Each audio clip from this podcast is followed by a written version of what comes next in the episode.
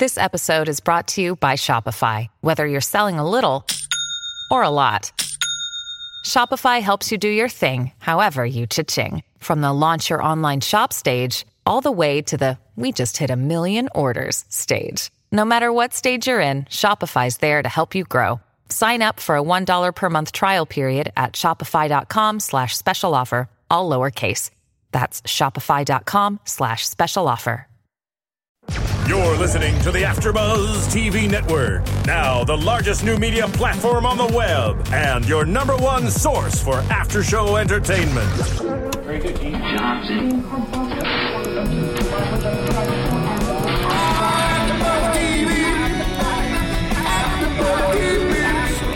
AfterBuzz Studios in Los Angeles, California, presented by Maria Menounos and Bing.com, and streaming live thanks to Akamai Technologies. This is AfterBuzz TV's Hemlock Grove After Show. We'll break down tonight's episode and get you all the latest news and gossip. And now, another post-game wrap-up show for your favorite TV show. It's AfterBuzz TV's Hemlock Grove After Show. Yeah. Thing is for doing.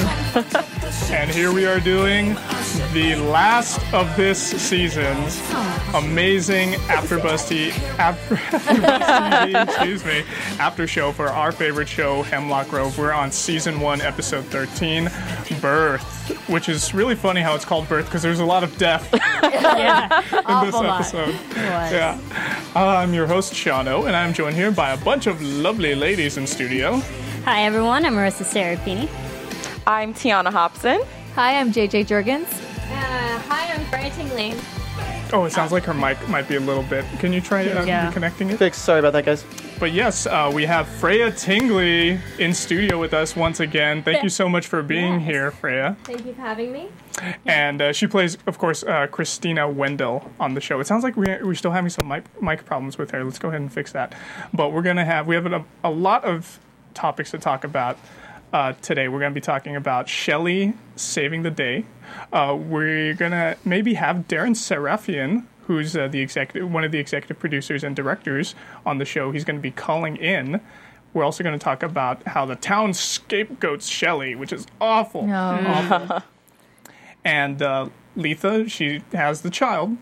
Peter cuts his hair. Crazy stuff with that. Man. And uh, we get to learn more about Olivia through her flashbacks. And we get to learn about Roman's true identity and his true self. Yeah.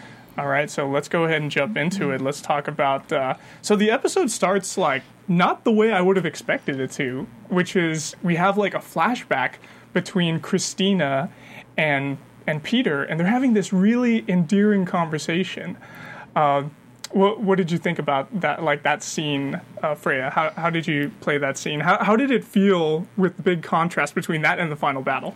I loved having that scene in there. I felt that it really established the relationship between Peter and Christina more, um, which is what they went through with the summer. They really became close friends. Um, and then, you know, it's a huge contrast between her becoming the killer and expressing all that she has to express uh, towards Peter, you know, from going from friends to that. Now, how how much before her becoming the wolf was that that scene? Like, when was it supposed to take place? That was over the summer. Um, and then they went to school, and then it was towards the start of school that she, uh, she was, you know, killing the girls. So Okay, so I think at the beginning it said, did it say six months earlier? Yeah, it says I think it, Six months earlier, yeah. yeah, that's Right. right. And she was talking about it like she was not in high school yet. It seemed like yeah, Yeah. no. But uh, Stephen just let me know that we have uh, Deran on the line. Oh. Hello, Deran. Are you there? Hello. Hi. Hi, Deran. Uh, welcome to AfterBuzz TV's Hemlock Grove podcast. Uh, this is uh, Sean O, and thank you so much for joining us, Deran. Hey, Shauna. It was a pleasure. Awesome. So uh, we have quite a few questions to ask you, and we wanted to thank you for joining us. Uh, let's see. Let's go ahead and get started. Uh, tell us a little bit about your background. Like, where'd you grow up? How'd you get uh, started uh, in show business? Well, I got started. Uh, by the way, hi, Freya. Hi, hi, Deran. Um, I got started. I, I I grew up in a business. I was fortunate enough to have a father, um, Richard Sarafian, and my uncle Robert Altman, um, who were, you know, I watched them as artists in the business, and um, and so I was just fascinated with with uh, with what they did. I mean, being on the set was so magical, and I just dreamed about it my whole life. And fortunately, um, I got got to do it and am doing it. It's great. Yeah. Uh, hi, Deran. Thank you for calling in. Uh, this is Marissa Hi. again. Hi. um, Hi, Marissa. Hi. you you directed a, a good number of episodes. I think six out of thirteen. There, there was more episodes than all the other directors. Um, how much freedom did you give the actors um, in their acting choices for their characters? Were, did you know allow them to come up to you with suggestions to enhance their characters and their performances? Were you willing to change things that weren't working? Absolutely not. We made them do everything. No, they, they, they're they're we were really really fortunate to get just some really amazing artists um, to be in this show, and Freya being one of them. And they brought so much, and we were never really. One thing we did is we really looked at this as is you know we could make changes if we needed to, and we did, and suggestions and it was like a piece of clay that we molded along the way. Yeah, awesome. Um, Deran, this is Tiana. Hi. Hi, Gianna. Hi. Um, so we had your wife Laurie in a couple weeks ago, and uh, she talked about how much she just absolutely hated working with you on set. No, I'm just joking. um, I just wanted to ask you about your working relationship um, compared to working with the other actors. What are some of the challenges you see working with your wife on set? Because I know you guys do do. Um, you've done a few projects together before. Well, that's how we met. Um, she was the lead in an ABC s- series, and and we met working together. And I've always admired her. I thought she's one of the most amazing actresses I've ever worked with, and fell in love with her. And I always tell her, I said I fell in love with your talent first, and she's just just amazing. But you know, it's funny because at home she tells me what to do. So it's so it's it's great. It's it's sweet revenge. I get to you know kind of boss her around, and uh, and I have a lot of fun doing it when I get to direct her. Hi, Deran. This is JJ. Um, I was wondering if you could tell us a little bit about what it was like to collaborate with Eli Roth on this project.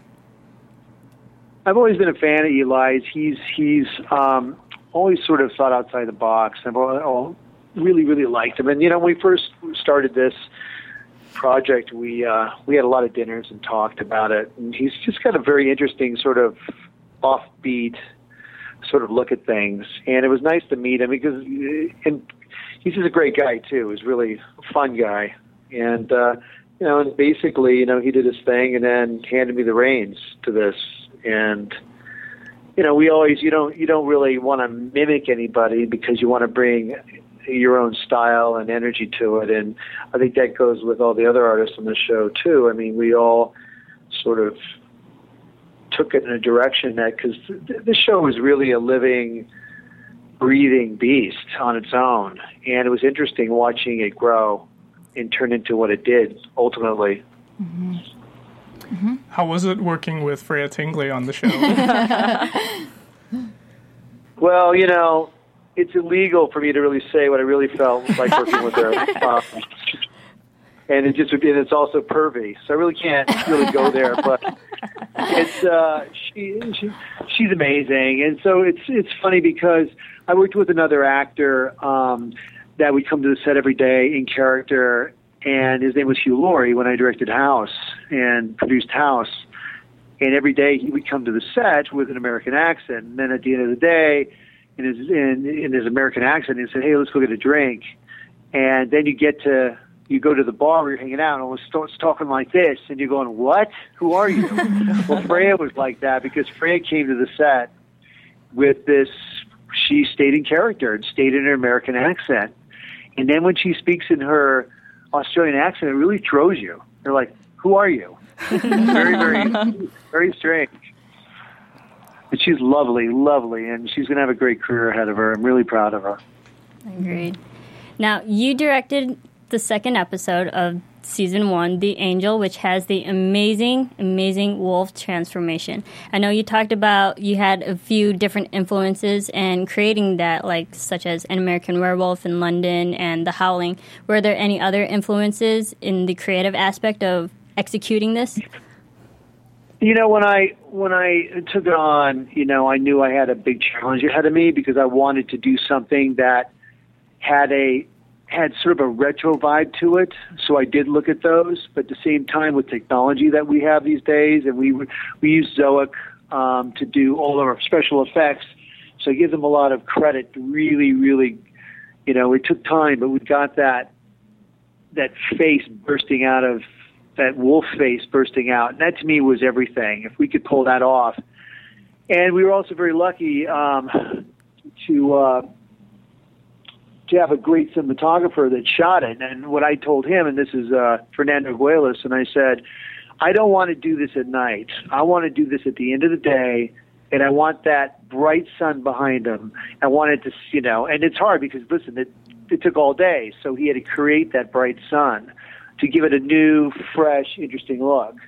And then Landon, our actor, brought an energy to it. And when we talked, Landon said, I wanted to hurt so good. I wanted to really feel like you can't tell whether it's pain or pleasure. And he just did an amazing job of, of pulling that off. And it's been interesting because I've actually, I'm doing another show now, and I got the show because of the transformation. I'm doing Starcrossed for the CW, and Andrew Nemec, who saw the, uh, Andre Nemec, who saw the uh, transformation, said, they got to have you do the show. So I'm really proud of it, and I'm glad it turned out. But it took a lot of people to pull that off. One being uh, Greg Simon, who's my second unit director and associate producer, who really filmed a lot of the close-up elements, like the eyes hitting the ground and all that. And uh, it was just, you know, it turned out. It's one of those things that it really turned out. I'm super proud of it. It looks amazing. yes. so. Other than the transformation, was there any other um, any other aspect of this that was just your favorite part, or any scenes or um, moments that you really are going to remember about working on the show?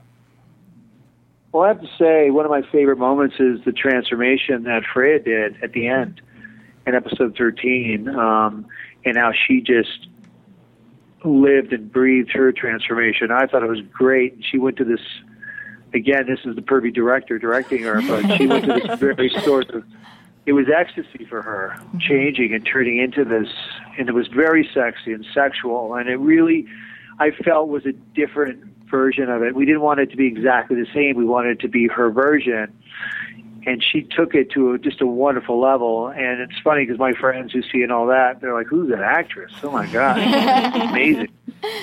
You know, like, uh, but that's that was her that to me, I think, was one of the best, one of the other best moments for me was because it was it was less about the transformation; it was more about how she got there before the transformation. Mm-hmm. Mm-hmm.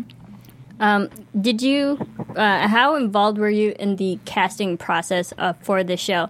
Did you purposely go with an international cast to hopefully, you know, cross the whole international audience with, especially Netflix? Wasn't I wasn't that involved in the very beginning of the casting. I was more involved in setting it up in Van, uh, in uh, Toronto in the all the elements of where we were going to shoot. I picked out the house that we shot in, and so you know I would see all the casting. I would see everything would come by me, and I'd have my give my two cents. I know that when we were in Toronto, um, I was very involved in casting the supplemental characters um, I know. Uh, I mean, which we had some terrific, terrific actors from uh, Toronto that were just just amazing. But uh, I would say I give a lot of credit to Brian McGreevy and Lee Shipman and uh, Eli Roth for really finding those the substantial characters in, in the show with the Vargulf versus the werewolf scene near the end, um, or rather in the beginning of episode 13, how, how did you guys film that scene? Like, how did you guys get like some actual wolves and like film them for a little bit? Did you do a combination of wolf and CGI? Well, we did. Yes, we did a combination of, of real wolf and CGI. If I had to do it again, I don't think I'd use real wolves because they're very difficult. It took us five days to shoot that sequence, and they're very difficult. And in fact, you know, when I was talking to the trainers, they said you got to be really patient because you can't train a wolf. You have, you negotiate with them, and um, which I thought was really interesting. And they kept throwing food at him, and I'm like, going, stop throwing food! I can't get a shot. and they, they keep eating, and then and then when they're done eating, they don't want to even they won't give you the time of day. so you know, and that, I think I think you know, if I had to do it again all over, I probably would have used half breeds, but those are real wolves. They're very dangerous, and we had a, mm-hmm. and, and what's interesting is like they the trainers would tell us if you'll you'll notice that the wolves will pick one person out, and usually both wolves will be looking, or the pack wolves will be looking at that same person, like like a like a, a lamb about to be slaughtered, you know, and and it's true. And then when they focus on you, when you're with a crew and you're sitting there, it's a scary, eerie feeling. They just because they look right through you.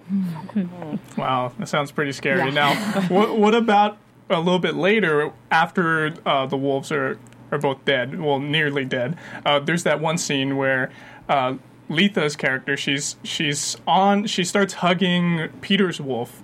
Now, what about that? Was that kind of was that a doll or like a robot? We, we we gave her a bunch of drinks. We said, "Go hug the wolf." Just a big puppy. and, I, and, and, it, and then she did. And I said, "I was just kidding." um, the, uh, said, what were you crazy? No, that was a stuff. It was a stu- what we call a stuffy, and um, from another gentleman that that uh, provided us with the stuffed wolves. And what we did CGI, we got them to blink and we got them to breathe.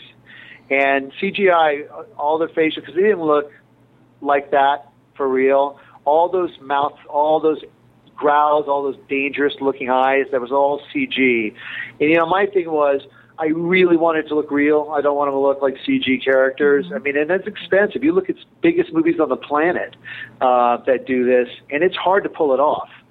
And we had a limited budget, and I have to say, Zoic really, really did a great job making those wolves look mean and real and having personalities. And then we enlarge them. We had them each one. We had it slightly bigger. If you saw the original footage before all the stuff we did to those wolves, eh, they they're a lot smaller and they look very docile. They didn't look dangerous. Um, I know you you and Eli always mentioned that the style of Hemlock Grove is very much like Twin Peaks with the slow establishing zoom shots and tilts and pans and whatnot. And I kind of I, I picked that up, but then I also noticed a little bit of Hitchcock elements to it too, like such as the Crucible when the particular scene when Christina is mauling Tyler. There, it's very fast paced editing, and you don't really see her scratching the skin is like type of on the surface, just like um, Psycho. With you can, um, you know, Norman Bates when he's stabbing, you, you only see it on the surface, and you only see like blood uh, as you know fast and whatnot, and, and let the audience use their imagination of how uh, severe it was, and I kind of got a Hitchcock esque feel to that. And then in um, Children of the Night, there was the shot of a stuffed owl. So did you add some Hitchcock esque elements to it? You know, it's it's you know, I got the opportunity years ago. I directed a film in, in Russia, and it starred Roman Polanski, and I got to direct Polanski, and I was in communist Russia with Polanski, and really got to really bend his ear and ask him a lot of questions. I watch every movie he did with him, and I yeah, I I like a lot of it. There's some Hitchcock elements in there, but I would I would lend my work and what I was going after was more of a Polanski vibe, and um, it because the characters there are very serious, but there's a slight sense of humor to it. And when I when I when I uh, you know, there was a point where I was working with Polanski. It's a funny story. You know, I was trying to figure out how to direct the sequence, and I wanted that feeling. And I was going around trying to figure it out. And Roman goes, "Son, what's wrong with you?" I said, "Well, I want to do this right. I mean, I I know there's a right way to do this, and I want to get that feeling like you had knife, like in Knife on Water, and And uh, this movie, by the way, was called Back in the USSR with Frank Whaley and Natalia Negoda. And he goes, "I'm going to give you." The, he goes, "I'm going to give you the best advice you're ever going to get. There's a thousand ways to do it right, and there's a thousand ways to do it wrong. Just pick one." and so then I finished. The, this is the movie. This is the movie that I did, you know, in Russia. And so he goes, and I went back to him at the end of the day. I said, "Thank you." At tears in my eyes, I go, "You freed me as a director. I mean, I I get it now. Just pick one. You're right." He goes, "That's nice, son, but you picked the wrong one." so. So you know, and so we we're always still dealing with that. But just to get back to your question, yeah, I mean, I'm a I'm a big fan of of all those uh, Hitchcock and and you know I I feel like there's a lot of elements of The Shining in it too that we really liked. And then there's movies like Enter the Void that I that I it's one of my favorite films that I really loved. I love the camera moves and and um, and the slow sort of the slow instead of speeding up sometimes something sometimes it's better to slow it down and it feels faster and we did a lot of that and had kept that in mind Very well. Uh, Okay. We're going to wrap it up with the next couple of questions, uh, Deran. Uh, what's the biggest difference for you uh, directing the show for Netflix versus working for conventional mediums like television and feature films? I got to do exactly what I wanted to do. I mean, I really, really got to do what I felt like I wanted to do. I'm so proud of the show, and I'm really happy it got picked up. I'm sad I'm not coming back this next season, going off to do something else. But you know, we got to do what we wanted to do, and I mean, if you talk to David Fincher as well, I mean, they're they're very hands off and and very encouraging, and the show's doing well because of it. I think um, it's a it's a it's a 13 episode movie, and and you've got to watch all 13, and it really works. I'm so proud of it. Pr- proud of all the actors who did a great job, and Freya, especially you. Um, do you think that um, what Netflix is doing here with the 13 hour movie field, do you think that's the future of television? You know, it's always going to change. Right now, it seems to be working. I think you know, I think people people want to sit down and if you're going to tell a long story, a story through 13. Now, this wouldn't have worked if it was on week to week to week. It would have been canceled probably right away because you needed to see the whole show together, three or four at a time. And right now it is, but the future it'll change again. So it'll be there'll be another way to watch TV. But right now it seems to be working. Now, um, Netflix has had House of Cards, and that recently came out on DVD this month in June. Is Hemlock Grove going to be released out on DVD with maybe bonus features, bloopers? Yeah. Anyone? Yeah, I haven't, Bloopers. yes. I haven't been told that, but uh, but I cannot imagine that they would not do that. Excellent. What other projects do you have uh, going on right now or in the near future, Deran? Well, I'm going to do I'm going to do the Rocky Marciano story. It's going to be a six part miniseries. And uh, right now we're talking to networks about that. And I'm going to do right now I'm doing Hell on Wheels. I'm doing two episodes of Hell on Wheels Yes, love for that show. AMC. And um, and then I go off to do s- I do Starcrossed for the CW, which I'm super psyched about. And uh, it's a terrific project. About it's it's a it's an it's an a- alien high school Romeo and Juliet story, and it's so wonderful. And uh, I just love the pilot. I'm really happy to be on it. Oh, that sounds Looking forward to it. fascinating. So, uh, what social media platforms are you most active on right now, and uh, where can our fans from AfterBuzz TV follow you? I, I'm on Twitter with my spelled my way D E R A N S A R A F I A N, and uh, and that's it. That's that's. I've been on there. I just got on there today, and uh, I've been taking pictures of because we're shooting in Calgary and the floods and everything that's going on up there. Our set almost got washed away last week, and um, but uh, that's where they can find me. Oh, excellent. Well, Deran Sarafian, uh, the executive producer and director for Hemlock Grove, thank you so much for joining us here at AfterBuzz TV. Thank you, Sean. I appreciate it, and good luck. Your show's fantastic. Thank, Thank you. you. Thank you very much. Thank you. Awesome last name. bye bye. Yeah, right? That's right. Thank you, Deran. Awesome. Oh, he was great. Yeah. That was fun. You- and you worked you worked with him very closely. Freya? Yeah, yeah, he's he's a great director. He was one of my favorites because he was just so passionate and poured his whole heart and soul into what we were doing and um, doing that final scene. You know, where I transform. He was just allowed me to be very free with the material and not feel like I had to stick to what the line said. So he was great. Um, I have a question about that last scene. Yes. Um, I know your mom was around a lot. Was she on set that day? Was that awkward? no, she wasn't. No. okay. Close set. The whole time I, while we were, while I was watching it, I was like, "Oh my god! If her mom was right there, how awkward is that?" Moaning. And, yeah. Okay. Moving on. Let's actually kind of stay like on a similar wavelength. So you were naked. Was that you? No, no. Okay, that wasn't a, you. A body double, yes. Oh, I see. Okay, all right. That's that settles that. I was gonna say, how did they cover you up in the sensitive areas? That's fascinating.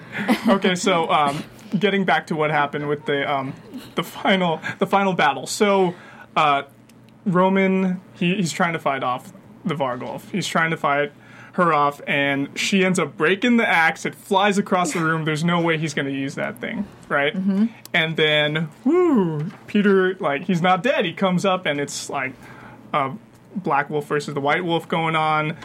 Mm. And he gets incapacitated too, and we see Black Boots coming towards towards the fight scene, and it's Shelley. Mm. And I don't know about you guys, but I didn't expect Shelley to be there. Did did anybody? I did not either. I did not see that coming. No. How did she know that it was like it was going down? Um, well, in the previous episode, I know that Norman had told her where they were, so maybe she just had a bad feeling and started when she took off running. Which, how do you lose Shelley? Um, um, I think she, she just headed straight for there to go protect her brother and her friends. I, I find it interesting how Shelley doesn't seem like she'll hurt a fly, but when it comes to protecting family, she'll do anything to, you know, stop evil from hurting them. Yeah, I was so surprised. I mean, I know she's strong and, and, and big, but just the way she just snapped your neck, I just did not, you know, I at least thought there might be a little struggle too, but it was just boom over so quickly, and I, I was not expecting that. Now, question for you, Freya: Do you think that Shelley knew that Christina was the White Wolf? No. I don't think anybody knew Yeah. until, you know, the very end. yeah, until the very end, and then she, so she gets in there, she snaps her neck so fast, and it's like mm-hmm. boom, it's over. Mm-hmm. So that was. Man, that was so quick, but I'm mm-hmm. I'm glad it ended quickly because then we get to wrap up and we get to have like a falling action for the rest of the episode, pretty much.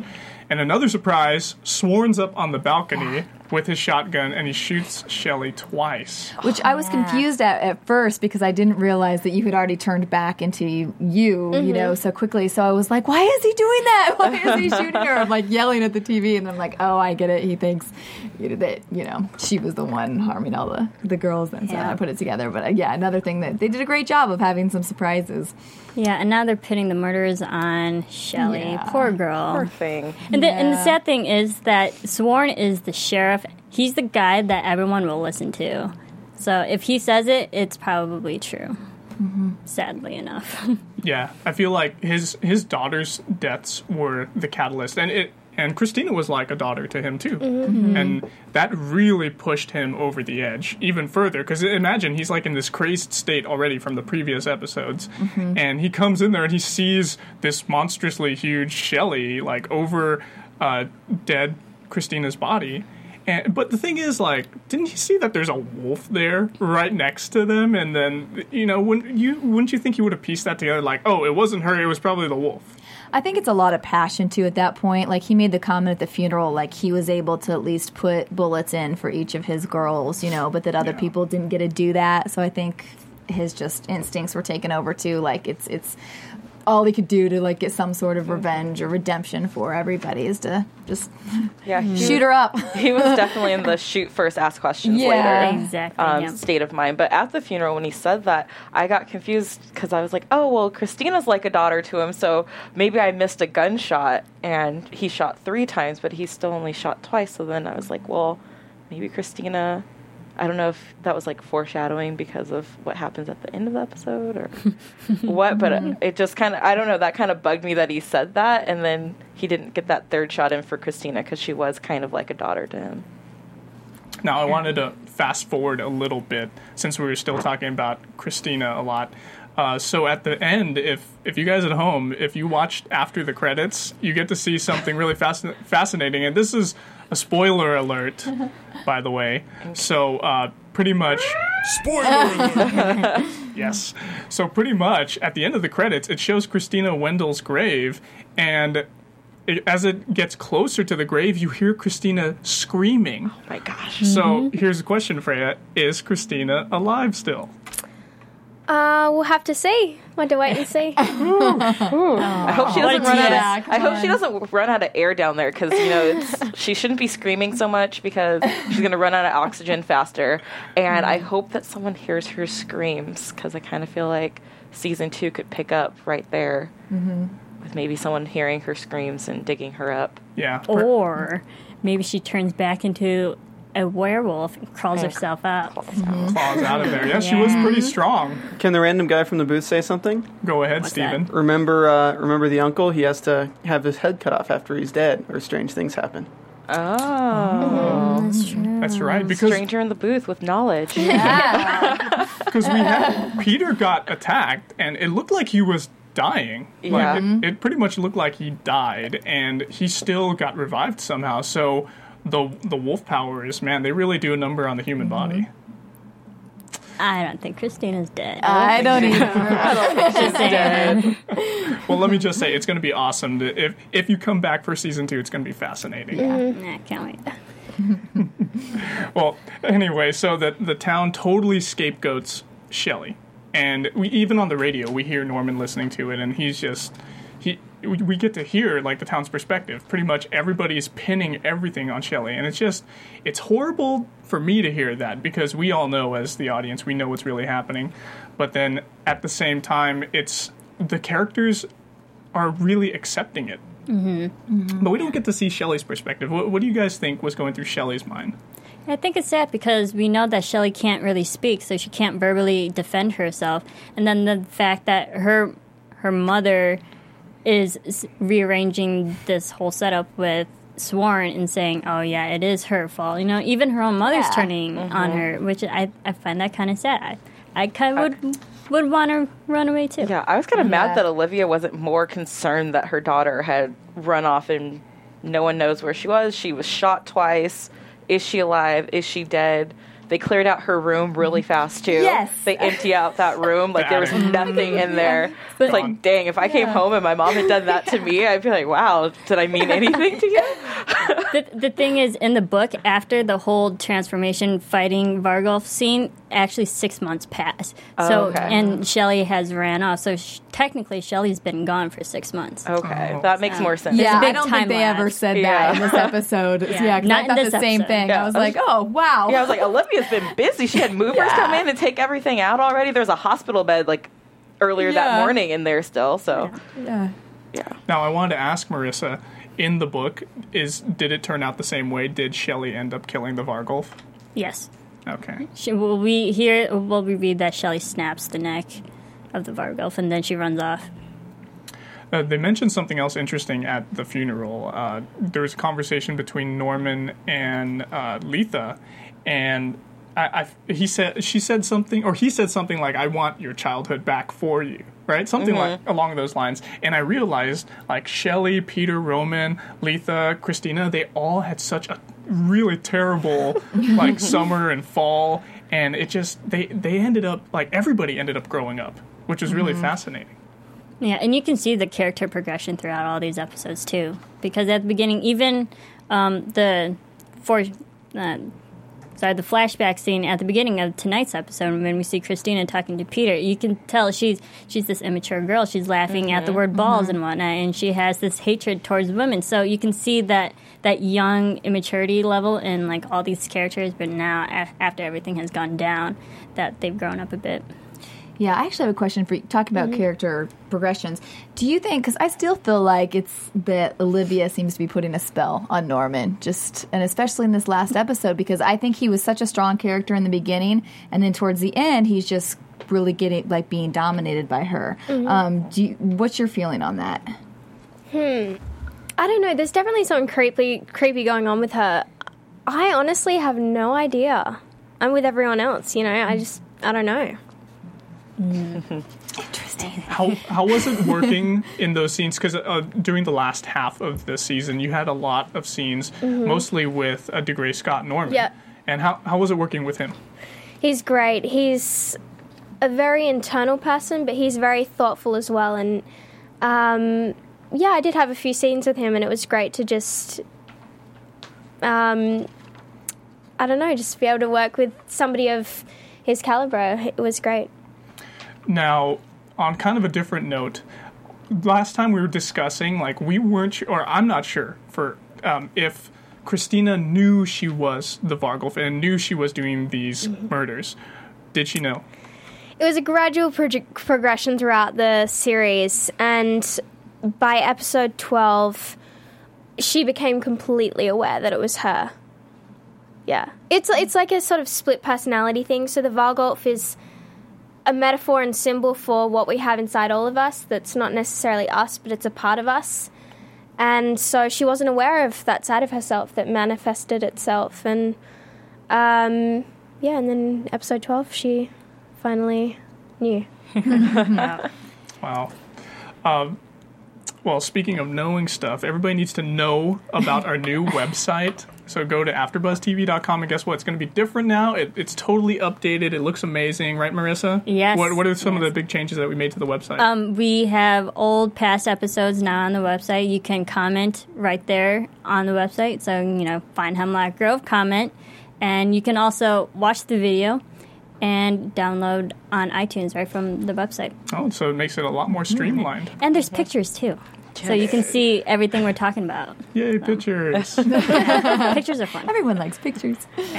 so uh, Letha ends up having the baby, and um, was it just me, or did it seem like Dr. Pryce kind of like didn't care so much, like right at the beginning? He's like washing his hands, taking his sweet mm-hmm. time, right? And that cold look in the mirror. And what doctor delivers wearing a three piece suit? Or, you know? I was like, where are the scrubs? and earlier in the season, didn't he say something about not being the type of doctor who delivers babies to Olivia when she said, "I want to put like the The wing. the wing uh-huh. in"? Didn't he say something about like I'm not that kind of doctor? Like I don't deliver babies. Yeah. So what was he mm-hmm. doing there anyways? Maybe he was just going to supervise the whole birth. Because they were paging for a Doctor Day. Dr. Day. Yeah, I was Who's like, that? Who's that? I've That's never heard not that in the name book before. either. That's not in the book. So I'm like, maybe we'll see him in the future. Yeah. But if you think about it, they're at the White Tower. We have learned that white is not a good color. so you know something's not going to go right yeah. um, Yeah. there. So And it didn't go right because the next scene we see Letha is complete. She's by herself. Why did they leave her there on the bed bleeding? Just like blood oozing everywhere. Oh my god, that was. And she was moving so much before. It's like I was almost picturing like a dragon to come out or something. that, that belly was really like Yeah. moving. I'm like, there's like some animal in there or something. Some creature. Yeah. Oh, I wanted to backtrack a little bit. There, I loved the interaction between Christina and Letha last episode. So Yeah. when okay, we, we were talking about how creepy it was when you were like in the backyard, Right. And then you came inside and you were like, "Stupid effing little." how did you play that scene for you? Um, it wasn't written like that. I think it was something. I think nothing was said actually originally, and then Deran came up to me and he said, um, "Can you say this?" And I was like, "Yes, I can say that. Let's do it. Bring it on." Um, and it was fun, you know, because it just gradually reveals what eventually happens. It does. Yeah. Yeah, it, it was like Beast within. Yeah, it was like Yeah. A, it was a foreshadowing. Yes. pretty much. Mhm. 'Cause- Yeah. And it, that episode, it took us like on a roller coaster. We think she's creepy, and then we're like, oh, okay, she's getting more innocent. Maybe she's not the killer. Maybe everything's okay. and then, Right. And then well, eventually we get to see what happens. Yeah. Um, so getting back to Letha and her baby. So uh, Norman, he, he ends up grabbing her body, takes her out to Pryce, and he's like, "Save her, save, save my baby." He's like, "Well, what about the other baby?" He's like, "I don't care." And this was the first time we get to see this kind of interaction between Norman and Dr. Pryce. Mm-hmm. And this Norman was like totally asking Pryce, like seriously, like he was asking like a man desperate to sign a deal with the devil, Begging. Mm-hmm. Yeah. totally begging. And I, I just thought it was so fascinating. What, what did you guys think about that scene? I liked that scene because it kind of showed Norman finally kind of giving in to Pryce's um, ways of doing things because he's so desperate at this point. You know, he just lost his daughter. Um, that he is asking for the one thing that he's been trying to destroy and stay away from this whole time. So it's kind of, you know, you see how exactly how desperate he is because he's been fighting Dr. Pryce the whole season, and now he's the only person who he thinks can help save his daughter. I also loved I loved how raw it was, and I loved how like his line where he's like "f that baby, she's my baby," you know, and it was like I just thought that was a great moment about how, how father would feel about his daughter, and it's like he, he just wanted to protect her and keep her safe, and he couldn't. Yeah, um, I, I found it sad and heartbreaking, but interesting how you see the whole power shift from Norman to Pryce. Pryce now has the upper hand, and uh, Norman says this line that she's getting cold. And if you think about it, Olivia, when she killed Chasseur, she says, I kept the body warm for you. So it makes me think that um, Pryce experiments on bodies that are still relatively fresh, freshly dead, I guess you can say. but um, the, the thing is that uh, sorry, what was I going to say? He he says that Letha wasn't um is, is too old, mm-hmm. which is I think bull. Yeah. because we- at the end of the episode, we Yeah. see him take Olivia, who, who is older. He's he took Chasseur, who was older. So I think he still has Letha's body. Yeah, and who who knows what he's going to do with that, or even with the baby at this point. We we get to see later on that the baby is and. It, How it did- must be the baby that's mm. in the attic, right? Yeah. Would you guys think so? Mm-hmm. Okay. Yep. But how did they? Because after he said, you know, I'd have better luck with the baby than with um, Letha, I was under the impression that the baby didn't survive Yeah. either, and then all of a sudden Olivia had the baby. So I was a little confused about all that, and I still want to see this baby because. Um, yeah, That's I right. Don't, I don't feel right calling it a baby yet because I don't know exactly what it is. Yeah, I was too. I didn't know if Olivia and Pryce like worked something out then, if so, or if she snuck into the hospital, you know, the tower and got the baby, or what. That that threw me a little bit too. Yeah, it's going to be fascinating to see what the baby looks like because so far, well, she seemed to care about the baby, number one. And so far, the only, we know that the only babies, or rather children she's cared about, are the ones that have disfigurements. Like, like Roman had the caul, right? And then we had Shelley. Look, look at the way she is. She's got like this humongous like insectoid eye, right? And so, Uh, a- another thing, sorry, is that uh, Shelley was also born with a caul too. They mentioned that in the book, so that that completely makes sense because um, then why would Shelley still be a- alive Yeah. if she wasn't born with a caul? Olivia would have killed her. True. Yeah, and even uh, Olivia, we saw um, with her flashbacks that she had some kind of disfigurement too. She had that tail thing on her spine, and and now we know that's what was that. The scar. that scar, yeah, yeah, that that scar, saw. that scar that was on her back that Norman was like touching before, right after they finished their rendezvous. Yeah, Yeah. so uh, Peter cuts his hair, and uh, he looks so different with his head like completely shaved, right? Why do you guys think he cut his hair like that? He's on the run. He wants to change his image, change his past. I think most people usually change their physical appearance when something major has happened to mm-hmm. them as a, a means to like forgetting about the past, like what happened. So I think it's just, you know, he's changing his image. Yeah, starting afresh and getting rid of that hair, which is kind of like werewolf hair. Exactly. Mm-hmm. Yeah, that's a good point. Uh, do you think that Christina would have liked him better with his hair? Or Oh, um, I have no idea what she would have liked. she probably just likes Peter's personality. yeah, overall, uh, yeah. It's all about the personality.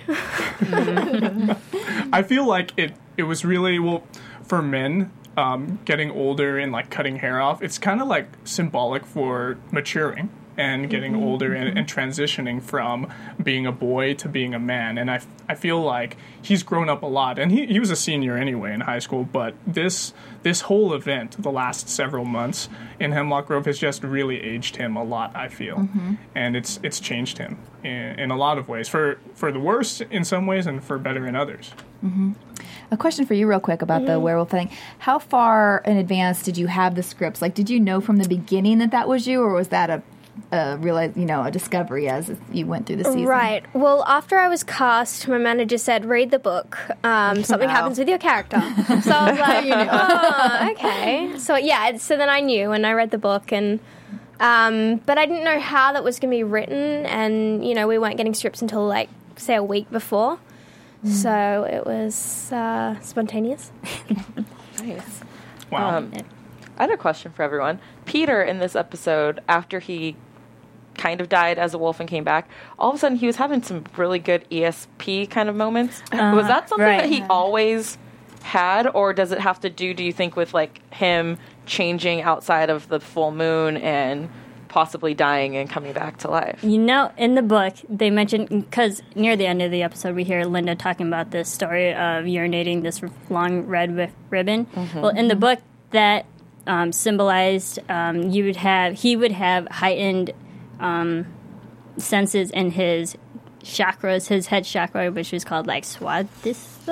I'm gonna butcher that word, but it's pretty much like the heightened senses of knowing things, and so because that confused me too. Yeah. And then I reread it, and I'm like, oh, okay, this is why he's understanding things are gonna happen before they actually do, because his hei- his senses are just heightened. Okay. Yeah, that's right. And you're you're referring to that scene where he's in the hospital. Uh, Well, where- there was- the pages like come up at him, and he's like, and he pulls his Has phone it, out, and he like already has it in his hand, ready to answer right away. Yeah, that was at um, The Destiny. got- at Destiny's house, and then oh, that was at Destiny's yeah, place. he right? got the phone call, and then he shot up from in the hospital right before they started paging crazy th- things about Letha and stuff, and so it just I was like, wow, he's got Yeah. he's got like the mm-hmm. magic right now. Like, he, just knows things are happening. That's right. Oh, and and another thing, he even saw that vision of Shelley when they were driving down Yeah. the road, Yep. Mm-hmm. and he saw her in two forms: in her in her uh-huh. earthly form, and he saw her in her catabasis form too. Mm-hmm. So that was interesting. Um, let's let's talk about Olivia's flashbacks. So we finally get to know h- at least a better idea of how old she is. Uh, what what uh, what period do you guys think that was? I don't know, but anything that starts off with in a faraway land means it was a very long time ago. A little allusion to Once Upon a Time. yeah, that's, that's what I picked up on. Yeah, they they never really give uh, a specific date either in the book, and you can see in the newspaper at the end of the episode, Oh. um, Olivia says age unknown, so we really don't know. Wow. yeah. Um, I wanted to say late 1800s, early 1900s. Yeah, Yeah, it seemed it seemed kind of like that That seems about right. to me. But uh, a little interesting side note from that episode or from that flashback. Uh, where is it in my notes? Uh, gosh. Uh, okay. Anyway, so I'm just gonna do it off the top of my head. So. Kiara, uh, Kiara Glasco, she's the actress that plays uh, young Olivia, and I actually have been watching the show um, that's on the BBC called Copper, and she's in that too. Oh. So it's so funny to see her, and both the shows are filmed. Hemlock Grove and Copper are filmed in Canada. Oh. So she's she's a Canadian actress, and she's getting a lot of work. Basically, move to Canada if you want to be an actor right yeah, now. that place has happened. Yeah. It is. Uh, so we we also get to see in the flashback she um, Olivia. W- It was kind of funny how they didn't say it was Olivia right away. Like even mm-hmm. though she was telling the story, And dressed in all white. Mm-hmm. yeah, dressed in all white, where you had to kind of like watch a few minutes of the flashback to like learn that it was Olivia, and like the father had to say it right, hey, mm-hmm. Olivia, Olivia, something, something. Anyway, um, she ends up um, being with a gypsy boy, right? Dimitri. Dimitri. Dimitri, and he steals all her stuff, which is terrible. Totally stereotyping the gypsies right there. The gypsies run, but then they have a baby. Well, she has a baby nine months later, and the baby was named Magdalena. And if you recall, Magdalena is um, a, a Rumancek. She is like the great great grandmother of Nikolai, which, Wow. which means that Peter and Roman are technically related. I Oh, was I going that. Wow. to ask if like the Dimitri boy or something if maybe we thought he was like a descendant from um, Peter's family that somehow these families had been fighting or whatever they are with each other for all these years. Mm-hmm. And I'm glad you mm-hmm. pointed that out because now it all makes sense. Mm-hmm. Mm-hmm. Yeah, mind blown. Mind blown. I, I reread that. I was like, "What?" Yeah. that didn't click the first No, time. I totally missed that one. Good job, mm. Marissa. Yeah, mm. well done. Mm. Thankfully, I, you know, the book. Thank God for the book. Thank you, Brian McGreevy.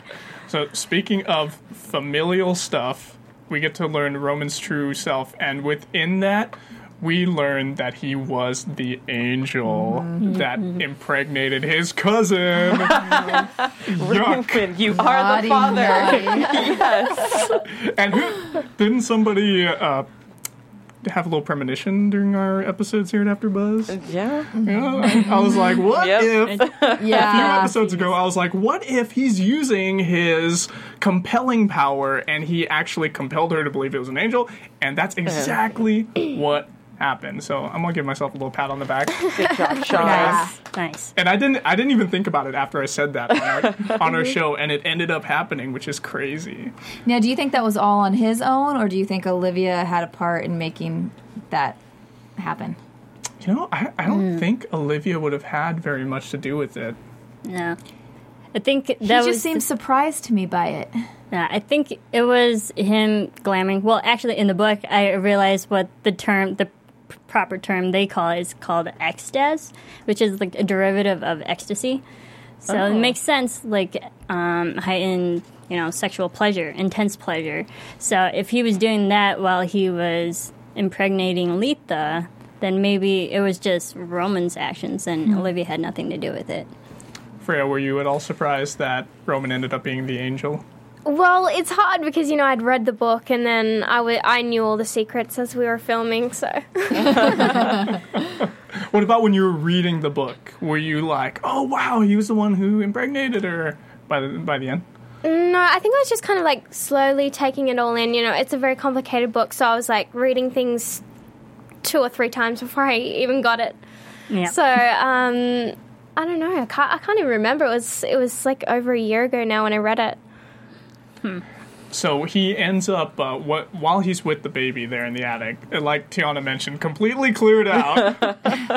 and it's, it's how creepy is it that there's all these black candles and like the. The, the black baby basket or whatever it is, right? The- Bassinet. bassinet. Uh, I'm I'm a guy, so I don't know. and then what the what, whatever the stuff is that just like the sh- the sheets that are around that are like really translucent, you can see through them. Anyway, so that just the whole thing was creepy, and the attic was so dark, and. Roman, he realizes what's happening, and he's kind of like, "No, I don't. I need to be like a warrior," you know, uh, like the premonition that Destiny had earlier. And then when he was remembering about Shelley uh, saying that to him too in her catabasis form, um, and he did the right thing with slitting his wrists the mm. correct way to kill yourself, uh-huh. going vertical uh-huh. instead of across. And he, there was so much blood. So Yeah. much blood. Yeah. Yeah. we haven't seen that much blood since last episode with Peter getting his face eaten off. Mm-hmm. I think it's interesting how the blood went upwards, uh-huh. up the mm-hmm. walls, and not down on the floor mm-hmm. into wings, angel wings. Yeah, why do you guys think it did that? Do you think it was just like they were just doing it for like impressionistic purposes? Freya? I think there's a lot of metaphors throughout the show that sort of symbolize in evil there's good and in good there's evil. And, you know, we usually think of angels as being good and, you know, coming from heaven. And, um, you know, there's definitely evil in Roman and there's good. And it's sort of um, showing that angels could be bad as well. That's actually mm-hmm. fascinating that you say that because he went through this journey. Roman was like this bad kid, like mm-hmm. having sex with random chicks and like cutting himself, doing drugs. He goes into this catabasis. He comes out of it. He's like a changed man, Yeah. right? He mm-hmm. like turns over a new leaf.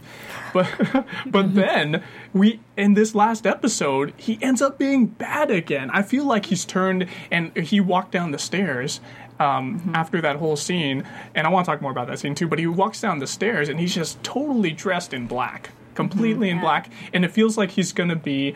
Uh, like this, this tyrannical ruler of the Godfrey Institute and and Hemlock Grove. That's what it seems like to me. Yeah. Gosh, I thought you Agreed. did such a good thing. I completely read that scene in a completely different way. Oh, what'd you think? I saw him as protecting his child from his mother and kind of like saving the day type of thing, and that he made the right choice in not doing what Olivia wanted and instead choosing his own path to go down. You know what? That's the beautiful thing about the hmm. show because Yeah. it's so ambiguous. Yeah, exactly. I was like, wow, I didn't even think about it your way. I I thought about it your way as well, but then I agree with you that when he was coming down the steps, I thought, oh, he's like getting a taste of this, like like the evilness and loving it. And then um, I didn't. I thought I wrote it down, but um, Olivia had like a warning line right at the end where uh, where she was saying like with with the crown comes the Oh, something. yeah. I heard Hope her you're dad with has the said- crowns, co- uh, crown comes with a price. I hope you're ready for Yeah, Yeah. So then I thought, oh, now this whole war is going to start back with you know Yeah. with the um, the Godfreys and everybody hating them. Well, yeah, not even just that, but then like the bishop and all those people that are about. I thought that was going to create all those kind of wars again. That's right, and they they did have that scene with the bishop and Michael Chasseur, and he totally points Mm-hmm. the finger at Roman. He says, "He's the one that killed your sister, not." Not. No. Yeah, This- See, I'm totally team Yeah. Roman right now, and I'm like, no, he didn't do it. It was Olivia, and someone needs to set the record straight. And like, you better not come after Roman now. And I used to hate him, and now I'm like, no, team Roman, let's go. Michael's gonna avenge Chasseur's death Oh yeah, in he's- some mm-hmm. shape or form. I don't think he'll be able to. Like every time you how okay, if these are obviously not the typical Upirs, these vampires. They're they're not typical, right? So they can walk around during the day and they that, that's the most obvious one. And uh, they're when he like kills himself, well, he killed himself and he ends up coming back, but then he all he does is take his mom's tongue out and she ends up dying. that's what confused me too. I'm like, how was she able to die from that? Because I would have expected, knowing her, she could just grow it back. Yeah. so I'm like, wow, she really And- is dead. yeah.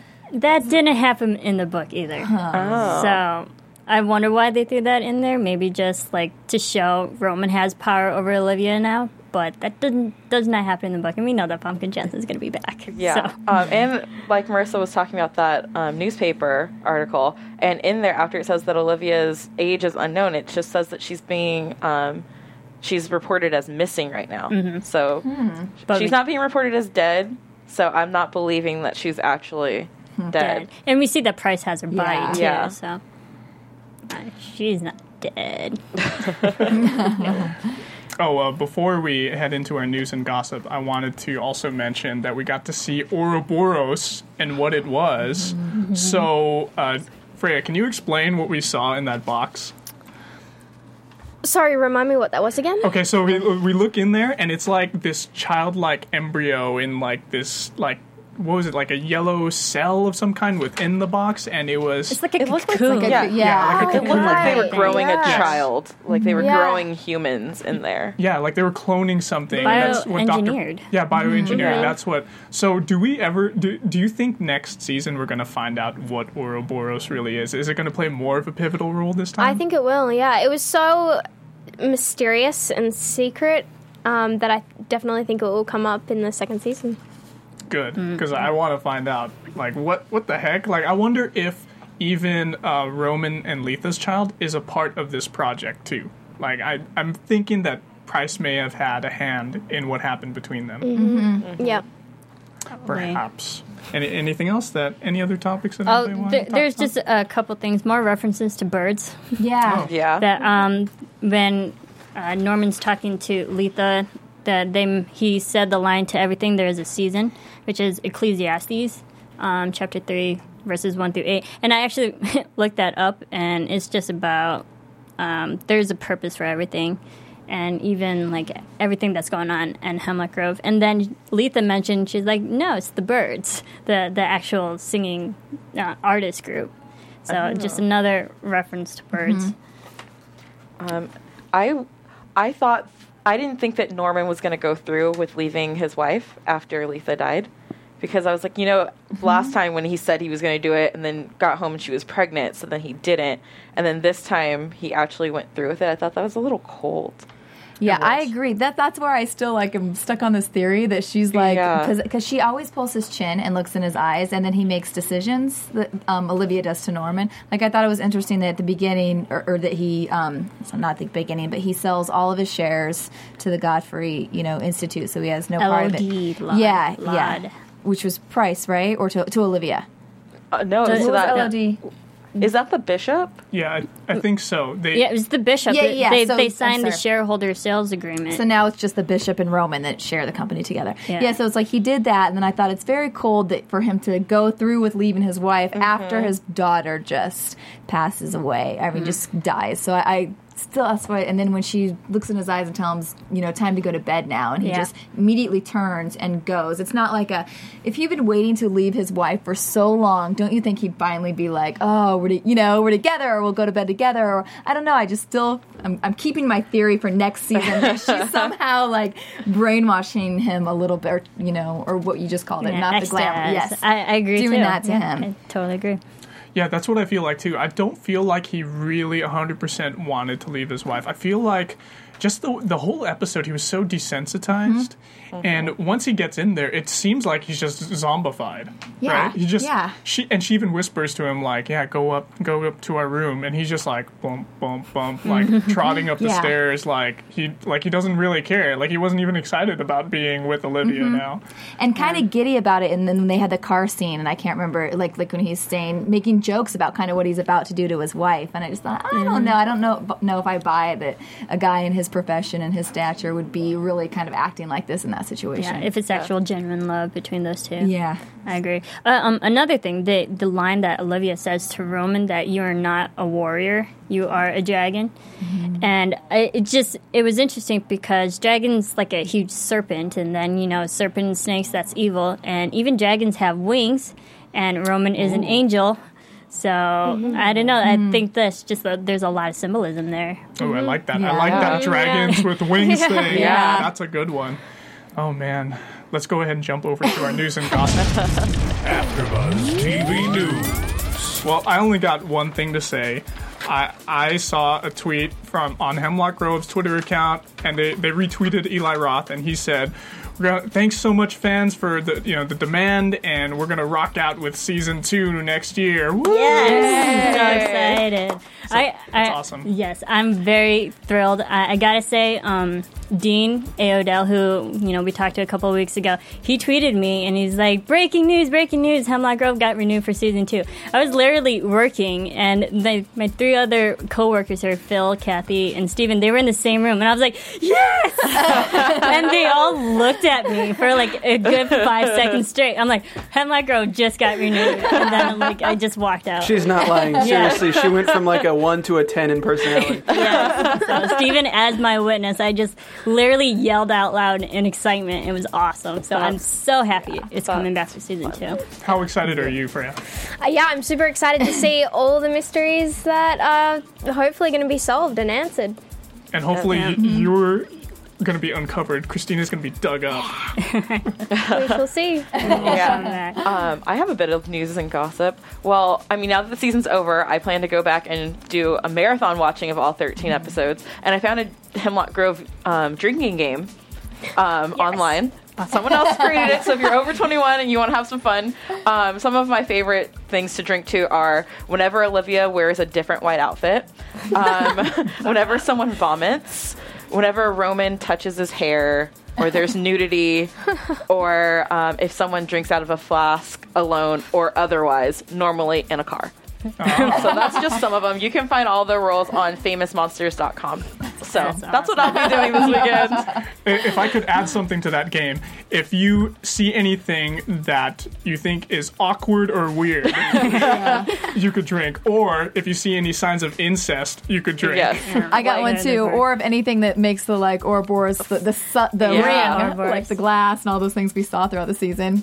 Good one. If Roman Dr. did it this time on the car window. Oh yeah. yes, yes, he did. If you see Dr. Pryce not talking into a tape recorder, Um, uh, I read another thing that uh, season two we know is coming back. It's slated for ten episodes this time instead of the thirteen, and it's supposed to be streaming on Netflix in the year 2014. So next year. Okay. Yeah. And for us Dexter fans, they pulled one of the executive producers from Dexter. I read. Yes. Fascinating. Charles H. Eglee, who was executive producer, and he's now going to be the showrunner. He's the new Deran. Excellent.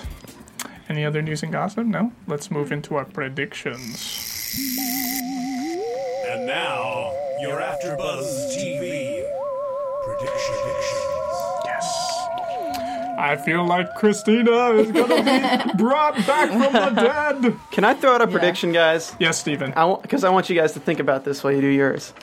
the way they film the scene after the credits, I feel that Michael, Dr. Chasseur's brother, is going to be looking into what happened to Dr. Shashur, and that scene is him actually walking up towards Christina's grave to dig her up. That's Are we going to see. Christina renewed? That's interesting. Okay. Thank That's you, Stephen. You have given me something to ponder. Uh, I feel like uh, I want to throw in uh, kind of Tiana's thing that she said, where, where she's going to turn into a wolf while she's in there and like dig herself out because she's going to be a lot stronger. It, it would make more sense. I want to see that one. I think that'd be a nice in- yeah. introduction into season two. yeah. Yeah. I I feel like we're to actually get to see what the baby looks like, and the baby will um, age during the next season. We will get to see it grow up a little bit, maybe. Um, we're to find out what Ouroboros actually is. And uh, Roman is going to become the tyrannical ruler of Godfrey Industries. I kind of said that already. Yeah. And uh, I think Sworn is going to kill himself with a suicide bomb attack. oh, really? Yeah. All that C4? yeah, he was. Why was he putting all that Yeah. cement together? Because, all right, I think that Sworn is going to use the C4 to maybe blow up White Tower. Yeah, because he Or did s- mention something about he should just go over there and like blow up the White Tower Mm-hmm. with Pryce in it.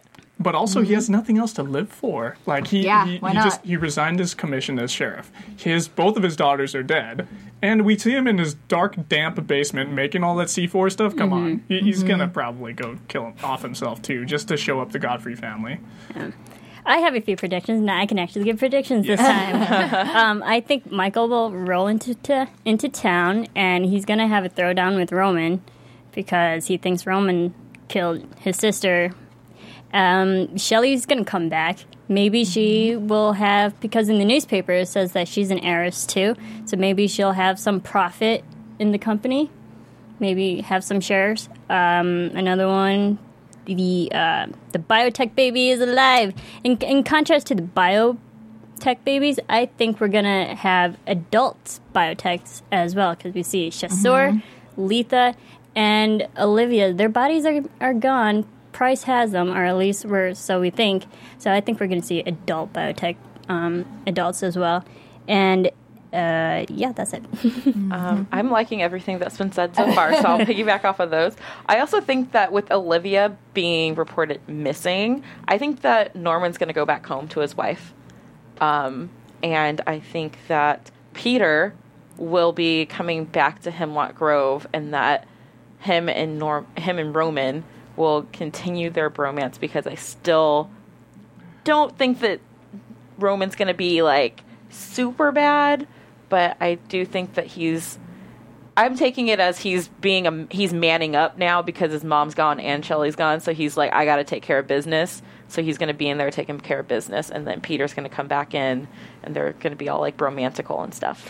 I'm agreeing with all of you too, and because I think you have to have Peter come back. I was trying to think what the, what it would be like if he was gone, and I'm like, well, so much of the season was about the bromance. If you don't bring him back, but so I think he's going to come back, and I think what I thought was going to happen all season, where it was going to be more of like the Bishop versus. I didn't think the two wolves would be the, the climax, like the huge part of the. Um, like the ending, I thought it would be somehow the um, and I'm forgetting League of Dragons. Why am I not wanting to s- Order of the Order of the Dragon. Dragons? Like I knew it wasn't right, but I cannot think of it today. LOD. That's why you were thinking of League yeah, of It, it threw me off. Um, yeah, I still think there's going to be some war with the, and especially now that we saw the bishop telling him, you know, uh, Chasseur's brother that it was, you know, Roman that killed, killed it. I think it's setting it up for um, a fight with them, and I think Peter will come back and join Roman's side for that. And I think with Olivia being gone, I think that um, she is putting Norman in a trance, and I think there's going to be a point where he wakes up to it and he's going to come back as powerful and kind of fight against things as well. No, I actually, um, I think opposite of the bromance between Roman and Peter. I think Peter's going to come back, and we're going to see the disintegration of their bro- bromance, and there's going to be that traditional uh, Upirs versus Gypsies quarrel that they've had for like centuries. So I think maybe we'll get a taste of that instead. I want to see them. too. I want to see them break the cycle. Like, Yeah. don't be don't be like Don't- your ancestors. Break the cycle. Start something new. Maybe we'll see that. I think since we see Peter, Peter sees Shelley at the end. I think Se- Shelley's going to communicate with Peter the same way she did with Roman in the coma and kind of try to get Peter to help her. And I think that Roman is going to get addicted to the same drugs that Olivia was on. Ooh. Yeah, and we're gonna find out Olivia's drug problem. I was very mad. We mad. kind of like brushed that. on the Yeah, yeah. And I was also mad Peter didn't pick her up. I was like, come on, you're leaving town. Like, you could just at least be like, ah, get in the car. Freya, any predictions from you? Anything that you can say? Um, I think all of those are great. I, I, yeah, I would love to see what Olivia was all about, and then you know what's happening to Peter. Where's he going, and and when is he going to come back? Great. Well, uh, that about does it for us here at AfterBuzz TV's Hemlock Grove podcast. But Season one. yeah, season one all gone. Darn. Next year we'll be here for season two, hopefully. And uh, I wanted to thank Freya Tingley for being here. Thank you so much for joining us for your second visit. Yes, here. thank you for having me. Thank you. It was so great to have your insight and helping us discuss um, the episodes. So thanks. Yeah, and a special thank you to all the guests that we've had in the past uh, weeks. You know, Gonya Dio, um, Freya, of course, twice, Dean, Laurie Fortier. you know, Laurie, um, Famke, of course, Deran. Deran, uh, Oh, Joel. Joel de La I, I'm like literally trying to go I'm like trying to remember who we had. and special thanks David, to, I David was just gonna Stern. say So yeah. and also uh, publicist Maria. Yeah, right? and Maria Candida, thank you so much. We couldn't have had all these amazing people come in and talk with us if it wasn't for her. So shout out to Maria.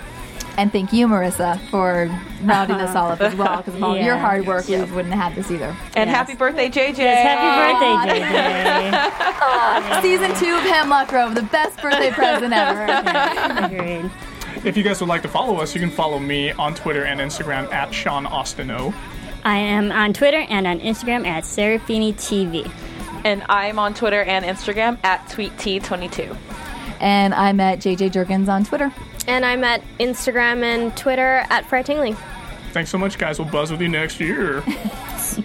From Bing.com, executive producers Maria Menounos, Keven Undergaro, Phil Svitek, and the entire Afterbuzz TV staff, we would like to thank you for listening to the Afterbuzz TV network. To watch or listen to other after shows and post comments or questions, be sure to visit AfterBuzzTV.com. I'm Sir Richard Wentworth, and this has been a presentation of Afterbuzz TV. Buzz you later. The views expressed herein are those of the hosts only and do not necessarily reflect the views of AfterBuzz TV or its owners or principals.